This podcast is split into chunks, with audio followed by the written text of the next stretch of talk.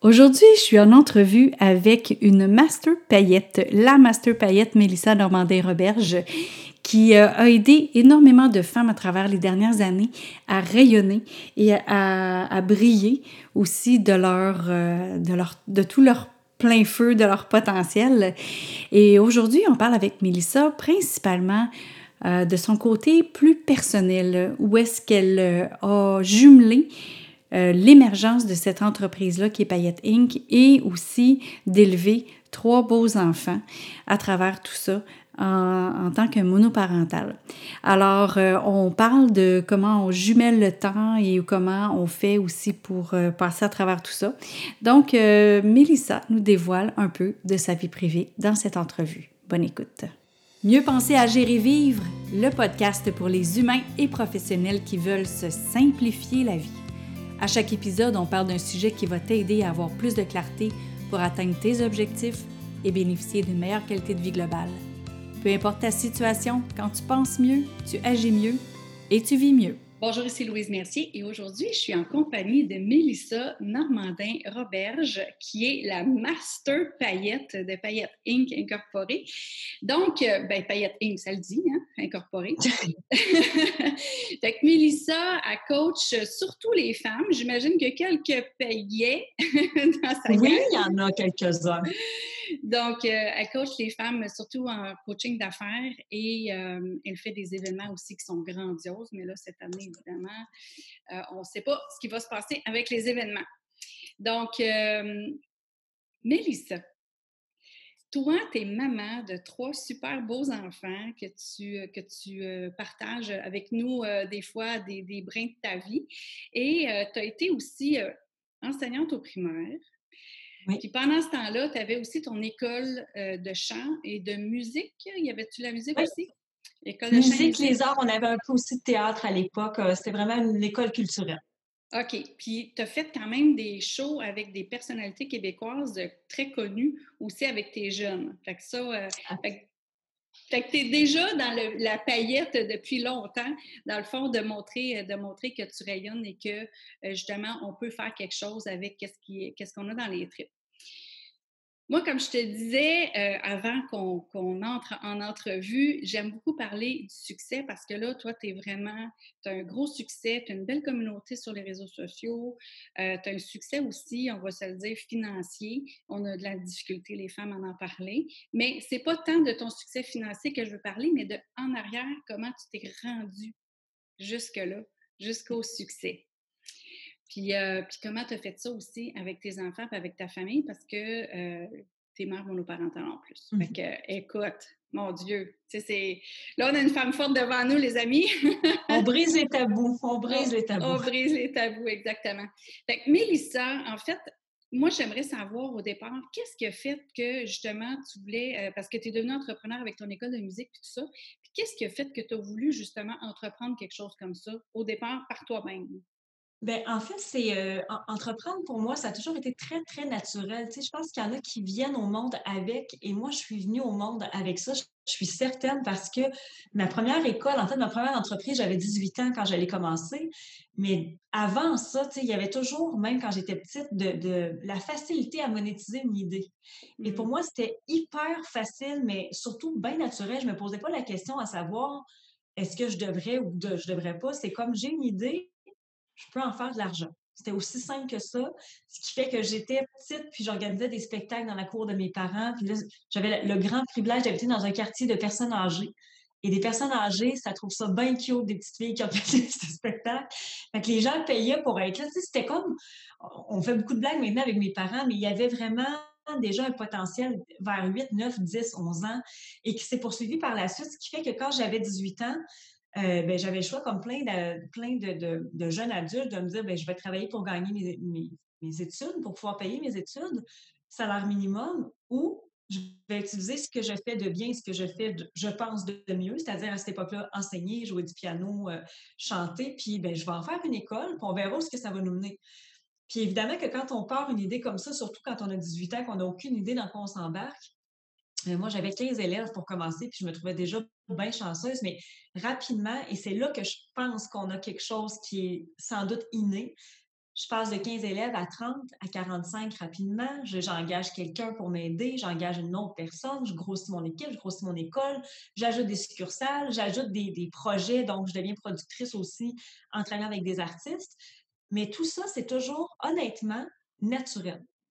C'est venu étape par étape. C'est comme, ah, ben, la prochaine étape, ce serait ça. OK, c'est ça. Oui, exactement. Puis, t'avais-tu un plan au départ ou pour que ça vienne gros de même? Zéro. Moi, en fait, j'avais des rêves, mais pas de plan. J'avais aucun, tu sais, on m'avait demandé à 18 ans de faire un plan d'affaires, puis j'étais comme, de quoi tu parles? Je veux dire, les gens vont payer pour un service, c'est tout. Je vais donner des cours, ils vont payer. J'avais aucune connaissance, là. Tu sais, c'était vraiment, je pars de rien, sauf... Je sais que je peux faire quelque chose qui va me rapporter au bout du compte de l'argent. Mais c'est ça, pas de plan, pas nécessairement de... En fait, je ne savais pas encore que j'avais une vision, mais j'en avais une. Je serais très, très menteuse de dire que j'avais aucune vision, mais je ne savais pas que c'était ça, en fait. Je ne savais pas que c'était une vision.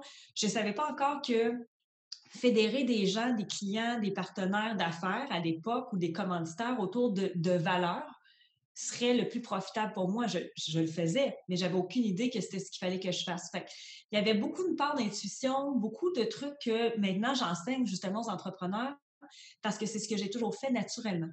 Mm-hmm. Puis on peut être un entrepreneur né, mais on peut aussi devenir un entrepreneur. Puis on peut, sans avoir une entreprise, mais juste avoir l'idée d'entreprendre sa vie. Donc maintenant, je m'adresse à des femmes qui justement n'auront peut-être même jamais d'entreprise, mais de se dire, c'est drôle, ce matin, je me lève et je peux organiser ma journée en conséquence de tout ce que j'aime. Je peux le faire. Oui. On a ce pouvoir-là de choisir.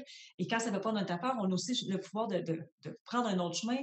Mais entreprendre, c'est ça. C'est de se dire, de A à Z, je vais bâtir ce que je souhaite avoir pour moi dans ma vie, ce qui va faire du sens, ce qui va être important, ce qui va être même non négociable. Ah oui, les non négociables, là, on se met de côté facilement. Les femmes, c'est comme... Fait qu'il faut qu'on devienne avec des non négociables puis qu'on sache que ça, c'est... on ne traverse pas cette ligne-là. Là. Non, c'est ça, exactement. Fait que suite à ça, fait que là, à 18 ans, tu es devenue entrepreneur. Fait que suite à ça, à un moment donné, bien là, ça l'a agrandi comme idée. Là, Paillettes Inc., ça fait combien de temps que tu as parti Paillettes Inc.? Paillettes Inc., en fait, est incorporée depuis 2016, mais j'ai commencé tranquillement en 2015. Donc, fin 2015, novembre 2015. Donc, ça ferait 5 ans bientôt, mais j'ai même pas la date. Si je suis plate avec ça, j'ai même pas la date. Ça, c'est pas grave. C'est pas grave. Mais je dirais, je pense fin novembre. OK. Ça je dirais en septembre 2015, pour que je donne des conférences, que je puisse aider des entrepreneurs de ma région, que je puisse peut-être donner mes meilleurs trucs. Puis encore là, c'est drôle parce que je me dis tout le temps, toute la somme de ce que j'ai fait m'a mené à ce que je suis aujourd'hui. Donc là, j'enseignais comment avoir une entreprise, j'enseignais tout mon bagage enseignant servait en fait à une autre clientèle. Puis, au départ, l'idée de Paillettes Inc., c'était de me dire, moi, mon mentor d'affaires à l'époque me disait tout à fait, il faut que tu fasses du réseautage. Puis, j'allais faire du réseautage, j'étais comme, tu sais, je veux dire, faut que j'échange avec des gens avec qui j'ai rien en commun, avec des hommes d'affaires qui ne comprennent pas ma réalité. Puis, j'étais beaucoup dans le, moi, j'ai une petite entreprise. Puis pourtant, j'avais quand même 3 succursales de mes écoles de musique. J'avais travaillé avec des grands joueurs de l'industrie. Puis j'étais encore dans le discours, mais tu sais, moi, j'ai juste une petite entreprise parce que je n'avais pas 38 employés, parce que dans ma tête, tu sais, je me comparais beaucoup à ce que je voyais dans le milieu des affaires de la région. Donc, je m'étais dit, comment je pourrais réunir peut-être des gens qui me ressemblent plus, qui détestent le réseautage, mais qui savent qu'en même temps, c'est important, qui veulent avoir des collaborations. Et là, l'idée paillettes, puis il y avait beaucoup de paillettes qui revenaient tout le temps, parce que ça a toujours fait partie de ma vie. Ça, c'est un peu comme un inside joke avec mes proches. Et tranquillement, j'ai fait, qu'est-ce que j'aime, moi, dans la vie? J'aime enseigner, j'aime partager, j'aime créer du contenu, j'aime écrire. Et là, ça a commencé à builder up et à devenir un prototype de ce que c'est aujourd'hui pour finalement peaufiner et en venir à Paillettes Inc. qu'on connaît maintenant. Ah, j'aime ça, peaufiner. Oui. Un moment donné, là, c'est ça, c'est que les gens, ils ont des buts, ils ont des rêves, puis ils disent, hey, ben là, une fois que je vais être arrivé là, il va arriver quoi? Fait que là, une fois que tu es arrivé à ta première vision, il y a une suite, là. Oui, il y a une suite. Moi, je suis une grande rêveuse, puis c'est une de mes plus grandes forces parce que j'ai cette capacité-là de rêver, mais de matérialiser aussi ce à quoi je rêve. Donc, dans les dernières années, je me suis laissée porter beaucoup par mes rêves en me disant, on verra ce qui arrivera. Je vais quand même mettre plein de choses en place pour que ça arrive parce que je suis pas du genre à, je vais l'écrire puis après ça, je vais laisser l'univers s'en occuper. L'univers s'en occupe, mais je l'aide. On co-crée beaucoup ensemble. Mais je pense que la journée où justement on s'attarde à nos rêves et qu'on laisse nos rêves être là, c'est là qu'on est capable d'accomplir des choses qu'on ne pensait pas être capable. Je veux dire, moi, il y a 5 ans, justement, j'avais cette idée-là d'être internationale, j'avais cette idée-là d'aller à l'étranger, puis je me disais, mais comment je vais y arriver? Jusqu'à temps que je laisse le comment, puis je fasse, c'est ça que je veux, on verra. Mm-hmm. Je vais travailler en conséquence, mais on verra. Et c'est arrivé. Mais tous les rêves que j'ai depuis que je suis petite jusqu'à maintenant se matérialisent. Un après l'autre, après l'autre, après l'autre. Et à toutes les fois que ça arrive, je me dis, OK, bien parfait, what's next? Je suis capable de le faire, hein? Jouons encore. Comment je peux jouer encore plus, aller encore un peu plus loin? C'est un travail énormément sur ses croyances aussi, sur ses croyances limitantes, sur ses blocages. Tu sais, moi, je viens d'une petite ville, Shawinigan. Je viens d'une famille très aimante, pas riche, correct, une famille moyenne, là, une famille qui a toujours bien gagné sa vie, mais qu'on n'en allait pas en voyage 3 fois par année, puis des fois, c'était une fois aux 10 ans, en fait. Mes frères n'y allaient pas, moi, j'y allais, mais bref, tu sais, on n'était pas nécessairement dans une grande abondance. Mais quand on vient d'un beau milieu comme ça, il faut aussi détruire certaines croyances parce que ce que mes parents ont acheté ou adhéré comme idée, ce n'est peut-être pas ce que moi, j'ai envie d'avoir dans ma vie.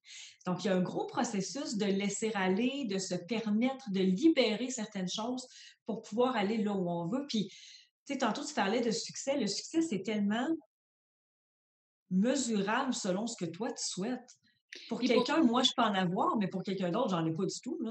Oui, c'est ça, mais pour toi... Pour toi, c'est quoi le succès? Le succès, c'est... en fait, c'est de faire la paix. Pour moi, là, de faire la paix avec mes ambitions, je suis quelqu'un qui est ambitieuse. Je suis quelqu'un qui a besoin, puis c'est vraiment dernièrement que j'ai fait la paix avec ça. J'ai toujours besoin de plus. J'ai vraiment besoin de plus. Puis c'est pas parce que je suis pas contente de ce que j'ai. Je suis énormément dans la gratitude de ce que j'ai, mais je me rends compte que je suis quelqu'un qui carbure à... Parfait, voici le prochain défi. Et quand je sais que je viens de topper l'objectif d'avant, je fais « OK, ça, c'est ma part de succès ». Mais quand je faisais des ventes à 50 000, je trouvais que c'était un succès. Quand j'en faisais à 20 000, je trouvais que c'était un succès. Fait que je mesure mon succès juste à l'amélioration que j'ai par rapport à ce que j'ai fait avant. Puis le succès ultime, je l'écrivais ce matin dans mon cahier de gratitude, c'est « je le mesure avec le plaisir que j'ai ». Quand j'ai du fun, mon Dieu, ouais. C'est ça le succès. Et là, ça goûte bon. Là. C'est pas au détriment de ma santé, c'est pas au détriment de ma famille, c'est pas au détriment de mes amis. Je m'assois derrière mon ordinateur en train de me dire « Wow, c'est ça ma job, c'est ça mon travail. » Mais voyons, je suis payée, moi, pour faire ça. Là. C'est extraordinaire. Fait que le succès, vraiment, maintenant, je l'attache énormément au plaisir. Si j'ai pas de fun, j'ai pas de succès. Même si j'en plais des millions dans mon compte, si j'ai pas de plaisir, puis ça devient très sérieux, très cérébral, ça vaut même pas la peine.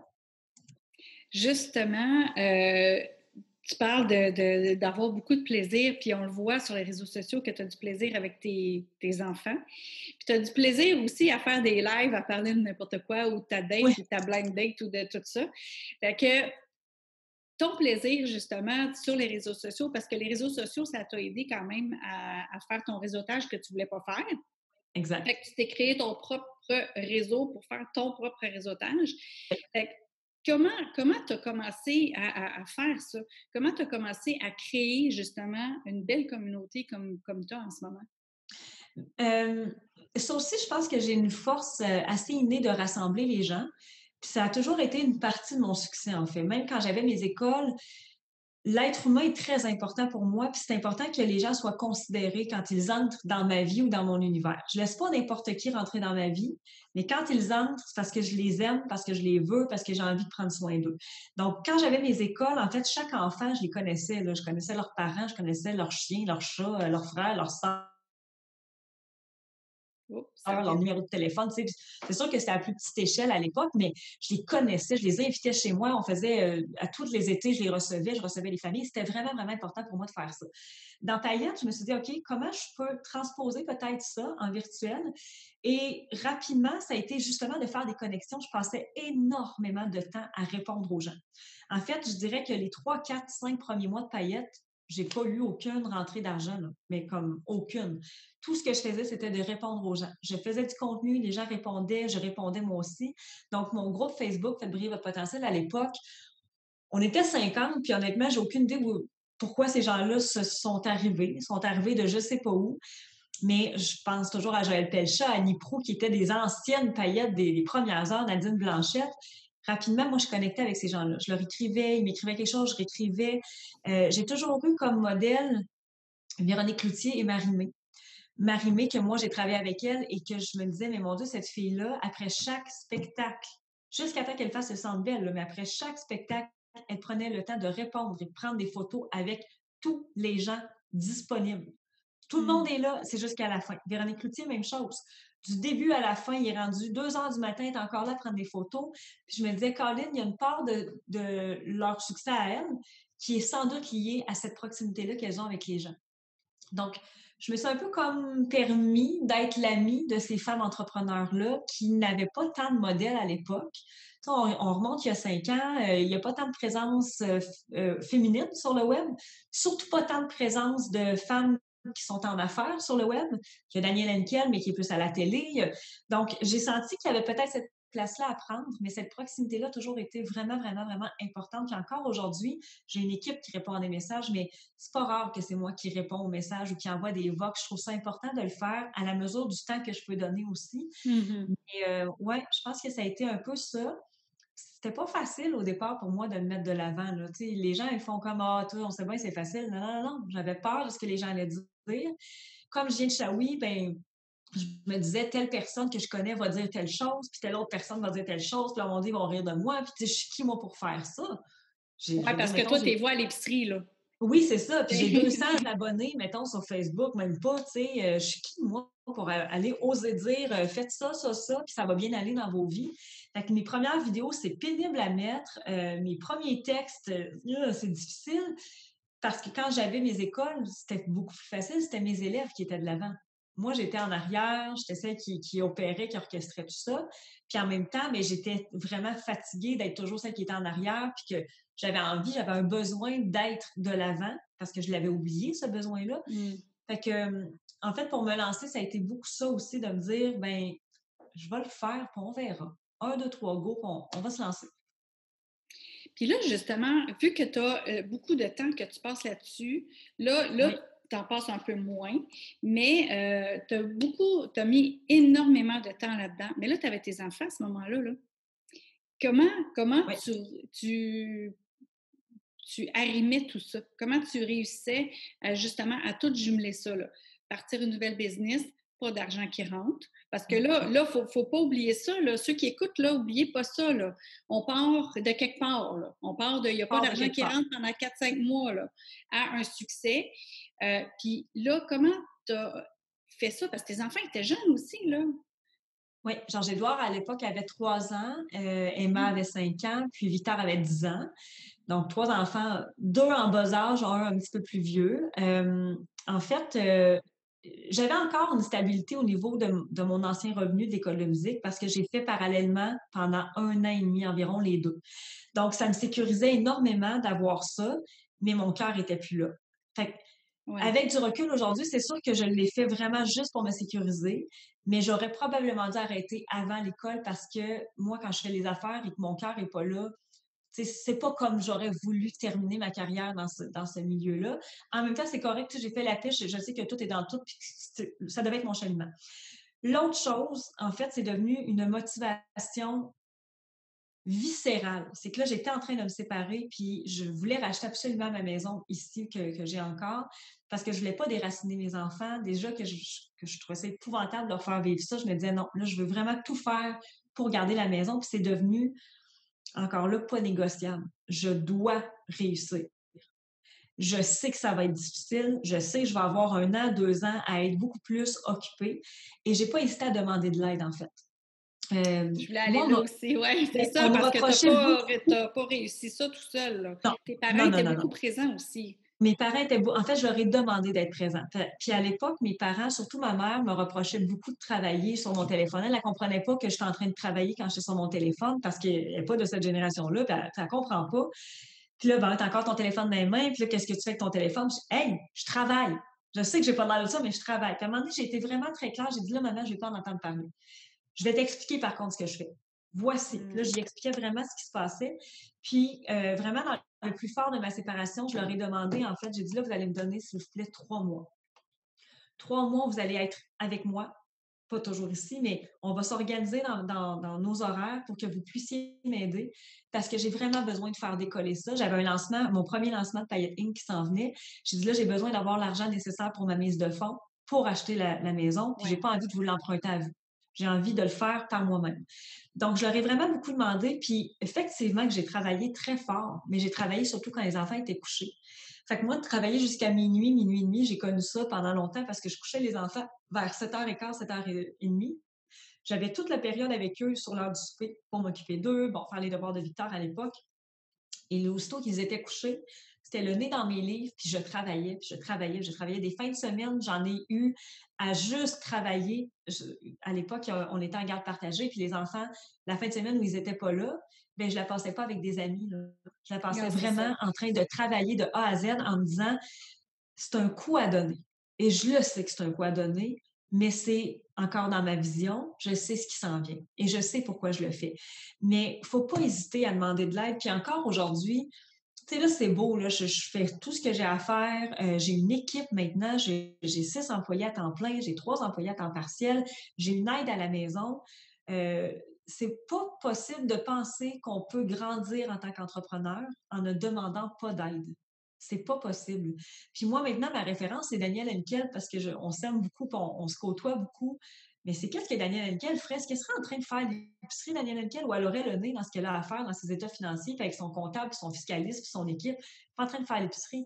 Ça fait pas d'elle quelqu'un de hautain parce qu'elle ne fait pas l'épicerie. Fait que moi, l'épicerie, je la fais plus. J'ai calculé que le temps que je passe là, je suis en train de complètement nuire à mon entreprise. Et si je nuis à mon entreprise, je nuis à ma famille, je nuis à mon équipe, je nuis à tout le monde. Fait qu'il y a eu beaucoup de... Encore là, je détruis des croyances parce qu'une mère, ça fait quoi? Une mère, ça fait l'épicerie. Une mère, ça fait le lavage, ça fait le ménage, ça plie du linge, ça s'assure que tout est correct. Non, je ne peux pas être à la fois cette mère-là et l'entrepreneur que je suis. Je ne peux pas. Mais je peux être une mère. Mais une mère qui va laisser tomber les tâches qui ne la font pas avancer. Puis je vais être une entrepreneur qui va aussi accepter de laisser tomber certaines tâches pour pouvoir mieux les déléguer et avancer. On ne peut pas grandir sans ça. Ah bien, j'aime que tu sois allée là parce que justement... effectivement, tout grand entrepreneur ou toute personne qui a réussi, à un moment donné, il y a des affaires qu'il faut qu'il laisse tomber.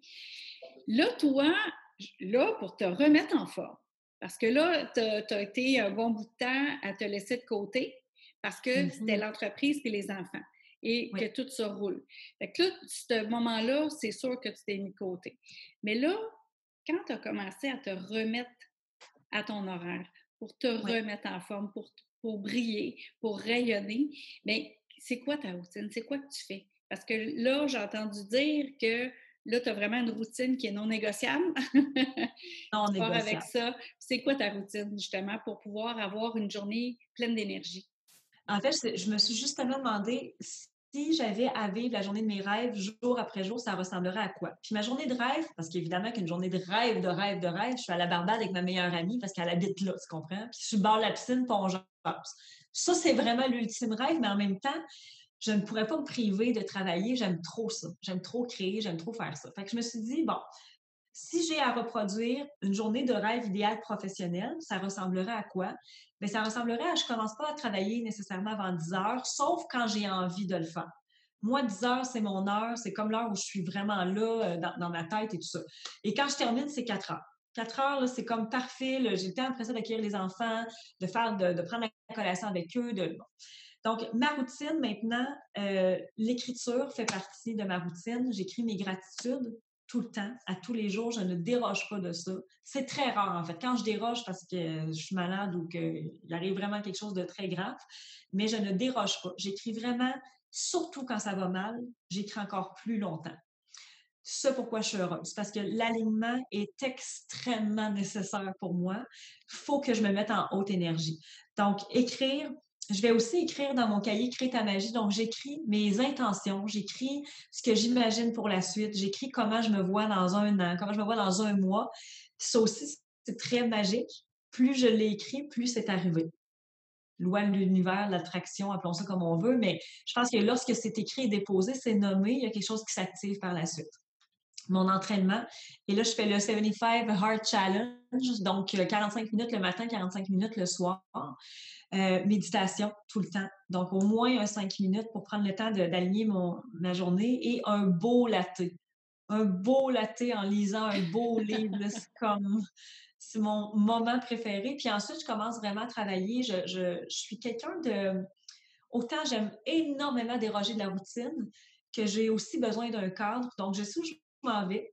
Je pense que ça fait partie de mon succès aussi parce qu'autant je suis artiste puis que je me laisse un peu libre cours à mes folies du moment, autant que j'ai besoin de savoir où je m'en vais, d'être très structurée.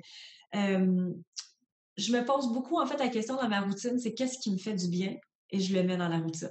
Si c'est d'écouter de la musique, je le mets dans ma routine. Je vais me poser cette question-là vraiment à tous les matins. Et force est de constater que les gens que j'admire, qui ont le succès, font ce genre de routine-là, prennent ce moment-là avec eux. Maintenant que les enfants sont plus grands, c'est aussi un peu plus facile. Donc, tu sais, Georges, maintenant, a 8 ans, mais les enfants le savent. Quand je pars avec mon cahier, tu ne viens pas déranger maman. C'est mon moment avec moi. C'est vraiment intégré maintenant. Les enfants le font beaucoup. Puis sinon, bien, c'est une routine beauté. Puis il y a bien des gens qui vont trouver ça bien futile puis bien superficiel. Mais le moment où tu prends du temps avec toi, que tu prends le temps de mettre ta crème hydratante, que tu prends le temps de peigner tes cheveux, que tu prends le temps de te mettre une petite touche de mascara, c'est ce que tu veux mettre, de choisir tes vêtements. Comment j'ai envie de me sentir aujourd'hui? Ça fait vraiment toute la différence. Puis on l'a vu dans le confinement, hein? On a été beaucoup en pyjama, à toque molle, à la tête, puis on ne voit pas de monde, on n'a pas pris de temps pour nous, vraiment pour nous. Moi, je me suis fait un devoir dans le confinement de vraiment m'habiller à tous les jours parce que je me disais, je ne peux pas tomber là-dedans, je le sais, je vais être une déchéance humaine dans quelques mois si je fais ça. Je vais comme oublier l'importance de prendre soin de moi. Là où est ma difficulté, c'est que justement, quand j'ai des moments plus difficiles personnellement, je néglige ça. Je néglige de prendre soin de moi parce qu'on est la première personne qu'on laisse tomber. C'est plate, mais c'est comme ça. On est toujours la première personne qu'on laisse tomber. Donc là, ce défi-là que je suis en train de faire, c'est 75, c'est 75 jours, 2 fois par jour, l'entraînement, pas d'alcool, boire de l'eau, pas de malbouffe. C'est parce que justement, je me suis laissée tomber dans les dernières semaines. J'ai eu besoin de me remettre à flot, puis c'est la seule façon que j'ai trouvée de me dire « OK, je vais me challenger. Je vais me challenger, sinon je ne le ferai pas, puis je vais continuer d'être un peu dans cette espèce de flou-là personnel. » Au début de tes 75 jours, as-tu voulu abandonner?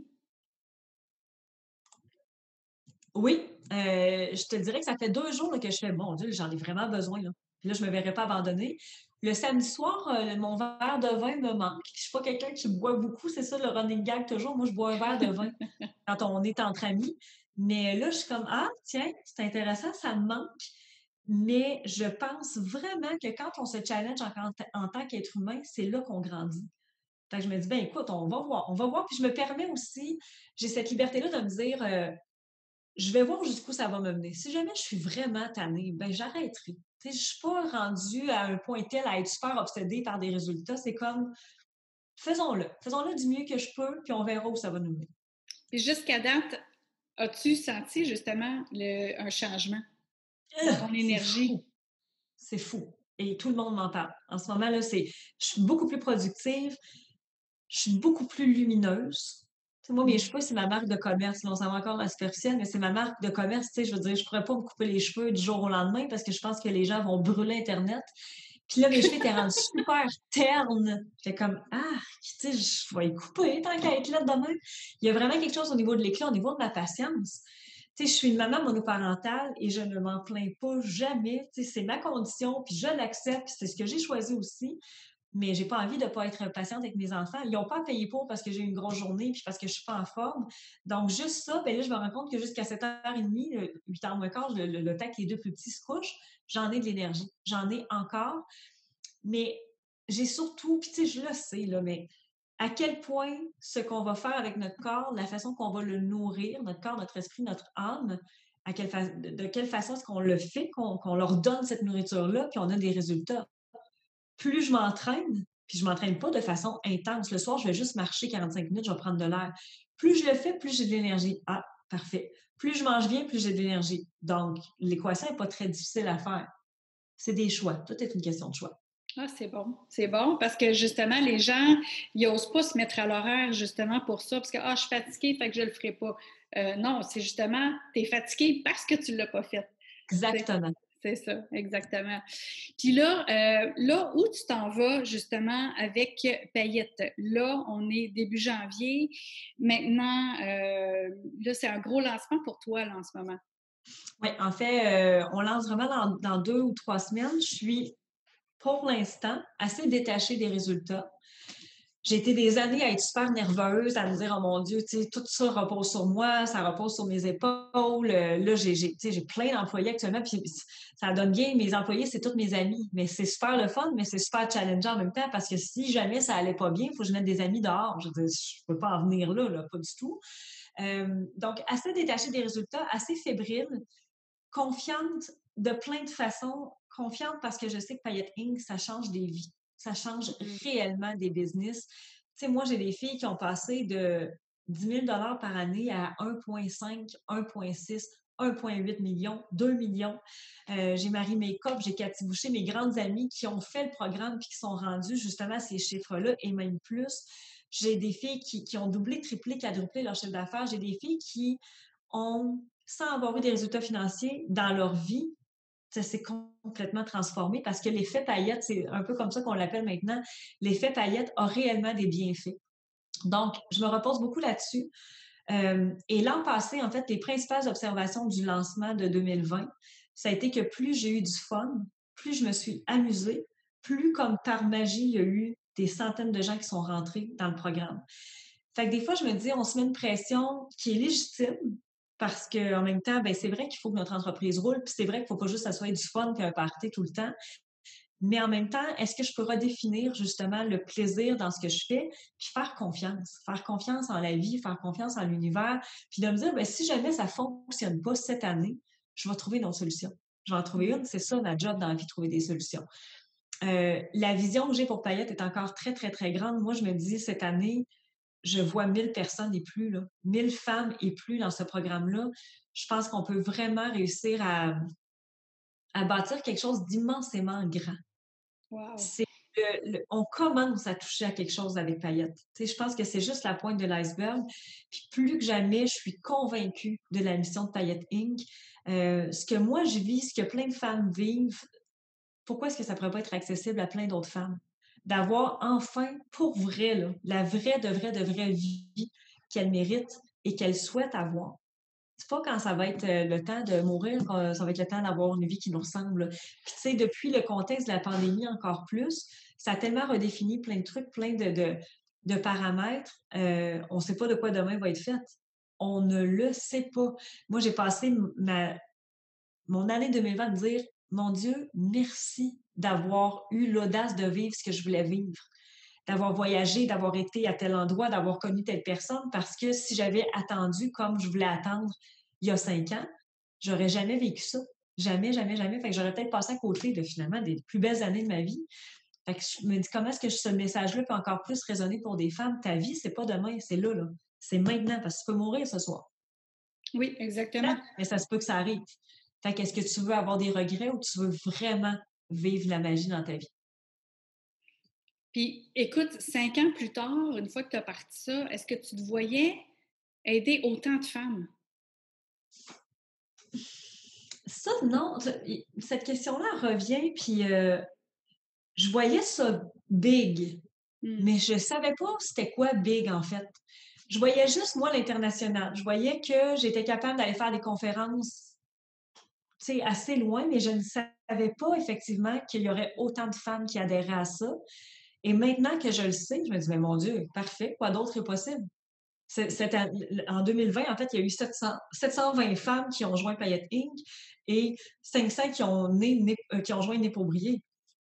OK, fait que je peux-tu doubler ça? Rendu, je pense que je peux le doubler. Mais gros travail de croyances limitantes pour vraiment, vraiment, vraiment travailler tout le temps et de se rendre compte à quel point c'est une infinie de possibilités. Pour vrai, la vie, c'est juste une source infinie de possibilités. Effectivement. Écoute, aurais-tu un conseil à donner comme ça à ceux qui écoutent pour justement rapidement pouvoir mettre quelque chose dans leur vie pour briller? Bien, il y a deux choses. Je pense que d'oser se connaître assez pour savoir qui on est et ne pas avoir peur d'être qui on est. Je suis challengée constamment sur qui je suis et pourtant, je pense que j'ai une excellente connaissance de moi, mais je suis challengée souvent parce que je suis peut-être pas assez solide encore dans qui je suis. Tu sais, on va me challenger sur des trucs que je me disais c'est réglé, puis non, c'est pas réglé. Donc, plus je vais savoir qui je suis, plus je vais m'ancrer et plus je vais en être fière. Pas juste, tu sais, je suis qui je suis. Non, non, je suis fière. Moi, j'ai 3 mots qui me reviennent continuellement depuis quelque temps, c'est je suis majestueuse, digne et noble. Oh, wow! Pas rien, là. Ouais. Majestueuse, digne et noble. Puis quelqu'un qui est digne, noble et majestueux, ça se tient la tête droite en tout temps. Tu ne me feras pas plier. Jamais. Donc, si on était capable de se définir et de faire... C'est un ancrage très puissant. Tu ne viendras pas détrôner la personne que je suis. Donc ça, je pense que c'est une des premières clés. Puis de revenir à l'adolescente qu'on a été. Pourquoi est-ce que ça a été si facile, peut-être, entre guillemets, puis je dis facile, on s'entend, là. Mon cheminement des 5 dernières années, c'est juste parce que j'ai fait attends peu, là. Si j'avais rencontré Mélissa de 14 ans, est-ce qu'elle serait fière de moi? Puis la réponse d'il y a 5 ans, c'était non. Elle me dirait, c'est ça notre vie? Fait que là, toi, t'as eu tes enfants, t'as ta maison, fait que tu dis, bah, c'est réglé. Hey, attends un peu. Moi, c'est parce que je voulais voyager, je voulais être une vedette, je voulais être ci, je voulais être ça, je voulais avoir des amis partout, puis OK, parfait. Fait que t'attends quoi pour le faire? T'sais. Et maintenant, je sais très bien que si je rencontrais Mélissa à 14 ans, elle ferait « Wow! C'est ça notre vie! OK! Là, tu parles! » Fait que de revenir à ça, de se dire « Mais je rêvais de quoi, moi? Puis comment ça, je me suis éloignée de ça? Comment ça, je suis devenue une adulte? » Une vraie adulte plate, comme celle que je regardais, puis je me disais « Non, je ne serai jamais de même. » J'essaie beaucoup, moi, de me parler en termes de ça, parce que même avec mes enfants, je me dis, quand j'étais ado, l'idée que je me faisais d'être une maman, c'était quoi? Fait que quand je me vois en train de chialer après mes enfants, je fais hey, « Pas ça que tu voulais quand tu étais ado et que tu te voyais avoir des enfants. C'était pas ça que tu imaginais. » De se ramener à ça, tu sais, en fait, c'est quoi briller? C'est de vivre sa vie. Puis d'être pleinement consciente que ta vie peut se terminer n'importe quand. À partir de ce moment-là, t'en fais quoi? Tu vas avoir une journée plate? Chicaner. Tu vas avoir une journée à douter de qui t'es, à ne pas t'aimer. C'est une question de choix. Effectivement. Écoute, on part dans nos racines, dans nos valeurs, dans tout ça. C'est ça en gros. Là. Un énorme merci, Mélissa, pour cette entrevue. Puis, ceux qui écoutent, là, il va y avoir les liens pour pouvoir communiquer avec Mélissa et Paillettes Inc. Merci beaucoup et bon rayonnement. Merci Louise, merci beaucoup. Bye tout le monde.